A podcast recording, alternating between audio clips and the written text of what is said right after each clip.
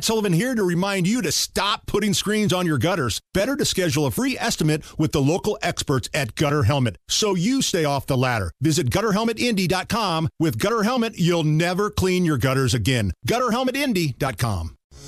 Grandma got run over by a reindeer. All right.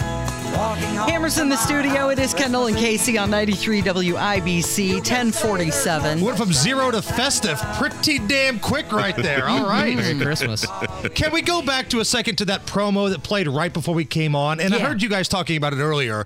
Only Casey's got a face that's good enough to be on television. Let me point out, I got two damn TV shows. It's true. That's, I didn't even think about that. Not one, but two. And I'm on TV every single day on Wish TV. Mm-hmm. So I'm on TV 7 days a week, but Queenie over here, Princess over here, is the only one that's allowed to be on camera, apparently. You make it sound like I wrote that promo or something. I think you did. I did not. I think you're colluding with the production department. I think the Russians may be involved, and Adam Schiff has the evidence. This is misinformation, and clearly I don't have a face for television as I am on the radio. Yeah, but you used to be on TV. Yeah, but... not anymore, and Hammer's got the face for TV now. Let's talk about that for a second, okay. Because the amount of ugly people that are on television, I mean, look, there are some beautiful people like Phil Sanchez, who really, raise the collective, like if we were to say 1 to 10, he raises everyone's average. He takes time for his eyebrows. Like, if you take time for your eyebrows, and nobody has a better brow game in the business than Phil Sanchez does. It's amazing. You know who Phil Sanchez is? He's age in reverse guy. And it's Phil Sanchez and Tom Brady and my buddy Bart. Are like George Clooney. Yeah, put Clooney in that mix, too. They age in reverse, and there's no way. I am calling for a full-scale investigation of Phil Sanchez because there's no way that's natural. What was that one Matt Damon movie where he gets younger as he gets older? Yes.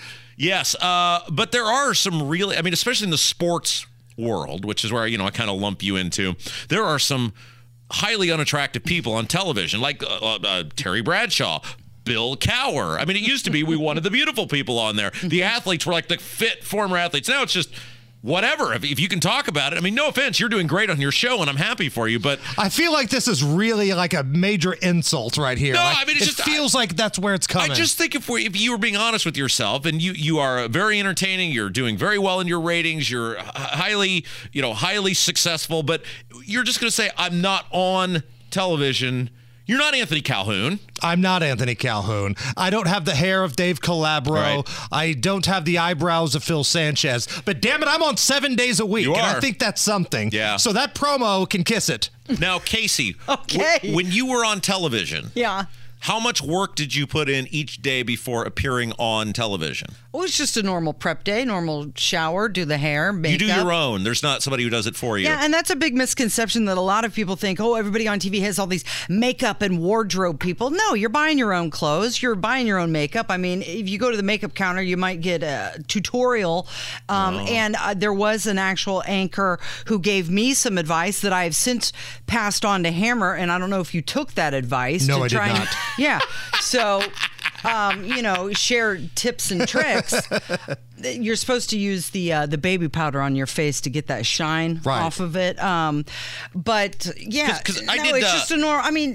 There's maintenance involved. Yeah, you got to be regular on your haircut and regular on your manicures. Yeah. Did anybody ever tell you, hey, if you want to get Botox, I got a guy? Mm-hmm. Because I'm thinking about that right now. Like, I really want my TV career to go next level, and I'm thinking, hot damn, I better get Botox. What? You don't need Botox. You look great. Well, thank you. Here's the problem I have with TV is all the work you got to put into it. Like, I am in radio because I wear the same thing every day, a hoodie and sweatpants of some sort. Right. And I am willing to take less money to not have to put any effort in. I did, what was that? What's that show Sanchez has at night?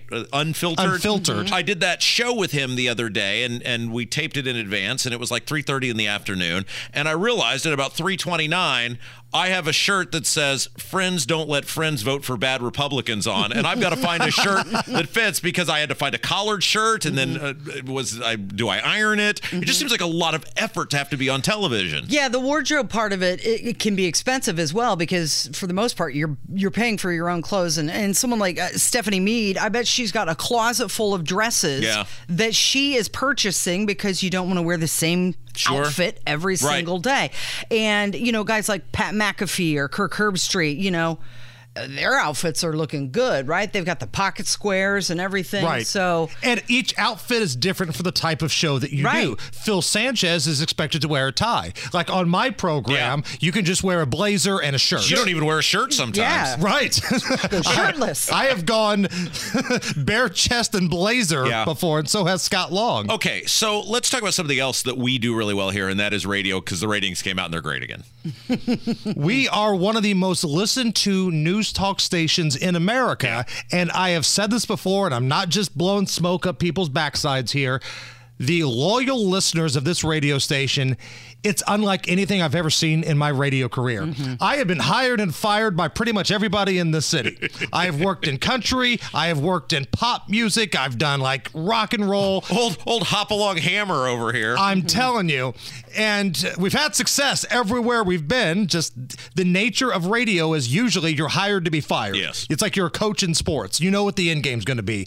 But there's something about this station where I really do feel like this is kind of the golden age of WIBC in such a competitive media market, in such a blue county of Marion County, for us to do a conservative red show and to have the numbers we do speaks volumes to the people who listen every single day.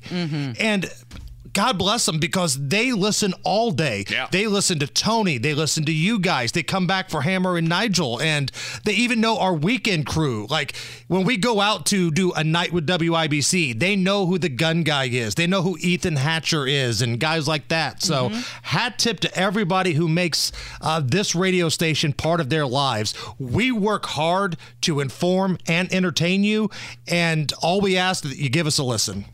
And they are. Yes. And thank you for that.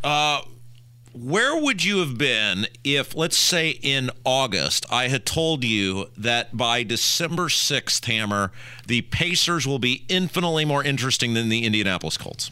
I probably would not have believed you, because all the experts said the Pacers were going to be one of the worst teams in the league. They were projected to be the second worst team in the Eastern Conference.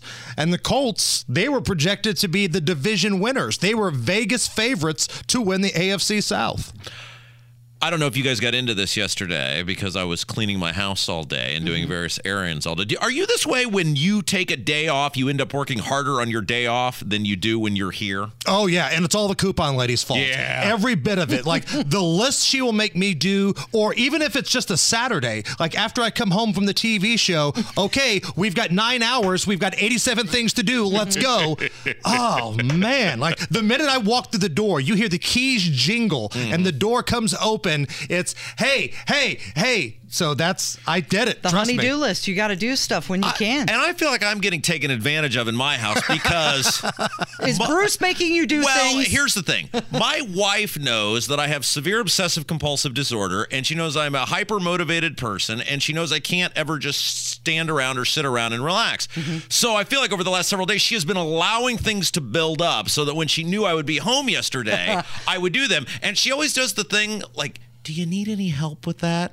When she knows that I don't like help. So she knows she's basically getting a free pass on this. Does Crystal do this? She never asked me if I want any help. Let's make that perfectly clear. She gives him the list and says, go. And I don't know if any other husband and wife have the same type of situation. Like, if I try to help her with something, you're doing it wrong. I'm doing it wrong. Yeah. Like, in the kitchen, I'm a total liability. I have no business being in the kitchen doing anything. And when it comes to the household stuff, I don't know what it is, but I'm doing it wrong.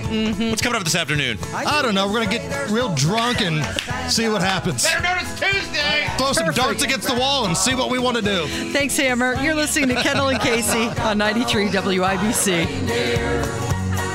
Walking home from our house Christmas Eve.